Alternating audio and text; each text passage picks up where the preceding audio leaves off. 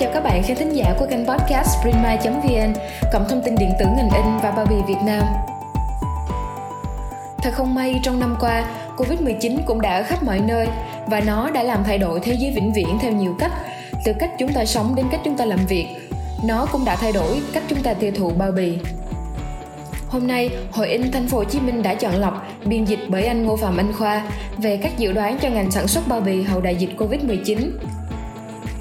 Chúng ta cùng lắng nghe để có thể đưa ra những nhận xét cũng như hoạch định hướng đi và phát triển cho công việc doanh nghiệp trong thời gian sắp tới.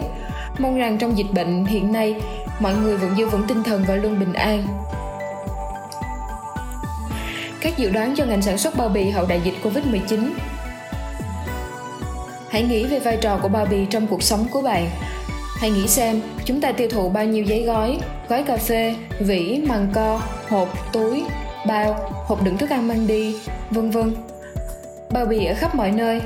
Ngành bao bì phải đi đầu trong sự thay đổi vì những gì họ sản xuất ảnh hưởng đến rất nhiều thị trường khác như thực phẩm, đồ uống, hàng tiêu dùng và bao bì cho sản phẩm chăm sóc sức khỏe.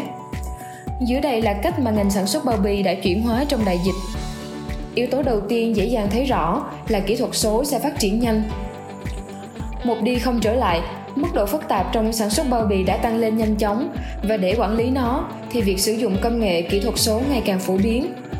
Theo công ty cố vấn thị trường McKinsey, nhiều giám đốc điều hành báo cáo rằng công ty của họ bắt buộc phải thay đổi nhanh hơn 20 đến 25 lần so với những gì họ dự đoán để xây dựng chuỗi cung ứng dự phòng, cải thiện bảo mật dữ liệu và mở rộng việc sử dụng các công nghệ tiên tiến trong sản xuất các nhà sản xuất bao bì hiện đang sử dụng các cảm biến thông minh để cải thiện hiệu suất của máy móc đóng gói và sử dụng công nghệ IoT, Internet vạn vật, để tạo ra các tính năng hấp dẫn cho sản phẩm bao bì.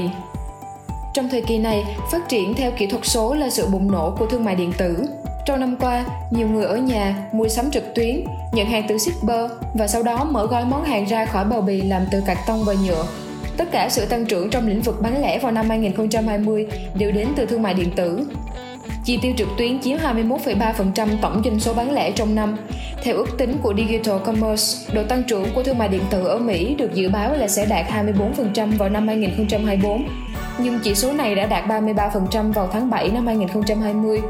Ở Đức, Romania và Thụy Sĩ, ba quốc gia có thị phần thương mại điện tử thấp nhất châu Âu.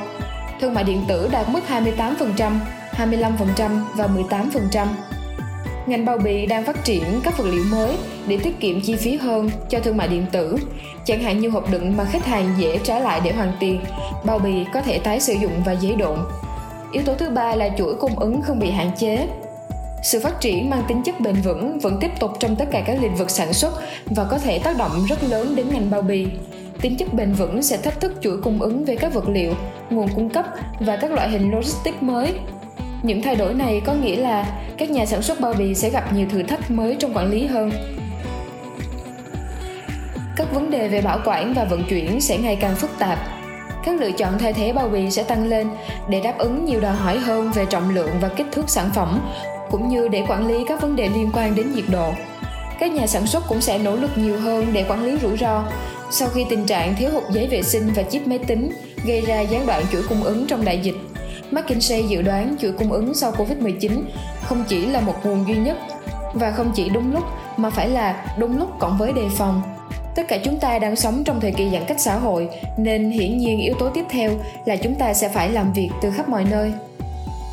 Trước đại dịch, 1 phần 5 nhân viên có thể làm công việc tại nhà.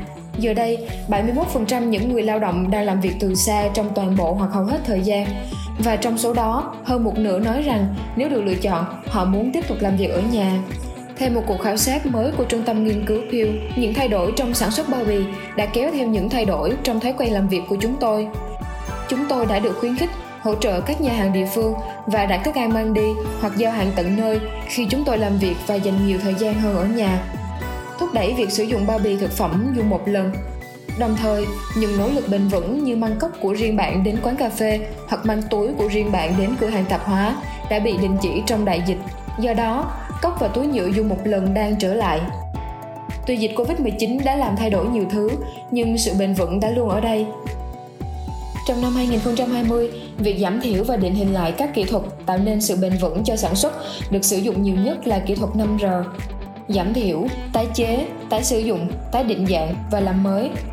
Vào năm 2021, thế giới đã chứng kiến một loạt các sáng kiến tái sử dụng bao bì.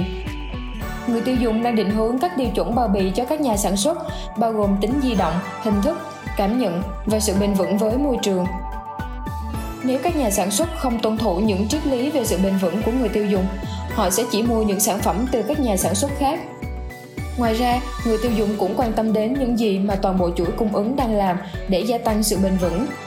Nếu một nhà bán lẻ hoặc kênh bán lẻ không có các giải pháp bền vững với môi trường, khách hàng sẽ không chần chừ khi bỏ sang một nhà cung cấp khác. Người tiêu dùng dành nhiều thời gian hơn ở nhà, họ nhìn thấy thùng rác của họ bị lấp đầy thường xuyên hơn và điều này có thể thúc đẩy nhận thức mới về cách các thói quen tiêu dùng của họ bị ảnh hưởng đến môi trường. Cuối cùng là SKU, đơn vị lưu kho đang gia tăng. Các ngành công nghiệp thực phẩm, đồ uống, sản phẩm tiêu dùng và chăm sóc sức khỏe đã chứng kiến SKU cho sản phẩm và bao bì tăng trưởng với tốc độ chưa từng có trong nhiều năm. Khi mọi người nghĩ rằng sự tăng trưởng của SKU sẽ chậm lại, thì chúng ta đã chứng kiến các công ty bán hàng tiêu dùng được đóng gói, CPG, sáng chế ra nhiều loại sản phẩm khác. Các chủ sở hữu thương hiệu báo cáo số lượng SKU sẽ tăng 42% trong 2 năm tới. SKU đã dự đoán vẫn sẽ phát triển với tốc độ hiện tại hậu Covid-19. Vì nỗi lo của người tiêu dùng với Covid-19 đã thúc đẩy nhu cầu ngày càng tăng đối với các sản phẩm khác nhau. Cuộc đua giành lợi thế cạnh tranh sẽ diễn ra thông qua các SKU mới. Chúng tôi mong rằng bài viết này ít nhiều có ích đối với quý khán thính giả. Quý vị đang lắng nghe podcast của kênh Prima, cộng thông tin điện tử ngành in và bao bì Việt Nam. Kính chúc quý khán thính giả có một ngày làm việc hiệu quả, giữ gìn sức khỏe và luôn bình an.